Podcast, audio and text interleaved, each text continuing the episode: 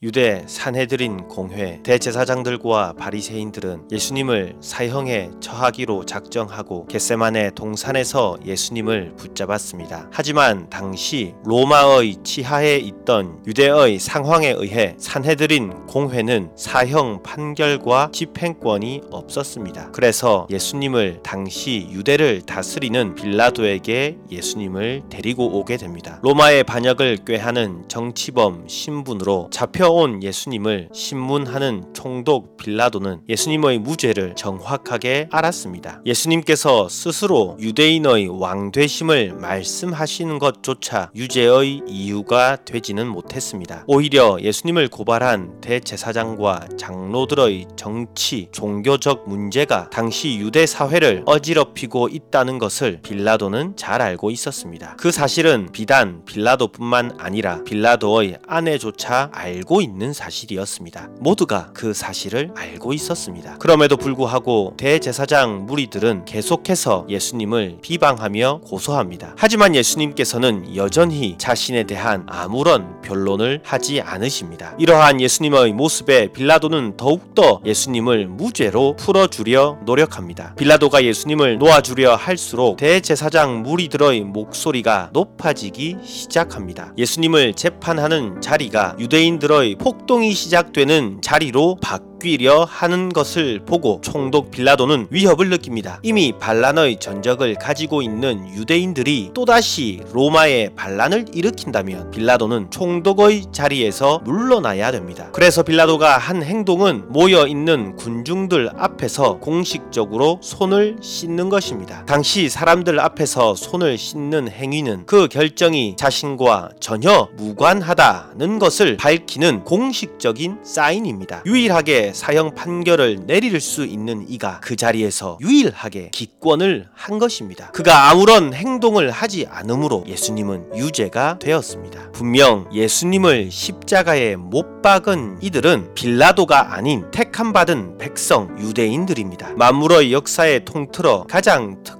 특별한 은혜를 누린 아브라함의 후손들이 예수님을 십자가에 못 박았습니다. 빌라도가 어리석은 자로 대대로 말씀에 새겨지고 사도신경을 통해 우리의 입술로 고백되어지게 된 이유는 단지 그가 이러지도 저러지도 않았기 때문입니다. 말씀을 맺습니다. 바른 것을 선택하는 것은 결코 쉽지 않습니다. 바른 것을 선택함으로 우리는 많은 것을 잃을 수도 있습니다. 악한 것을 선택함으로 잠시의 영광을 얻을 수도 있습니다. 오늘 기도 가운데 바른 선택을 통해 영원한 생명 안에 거하는 여러분의 하루가 되기를 기도합니다.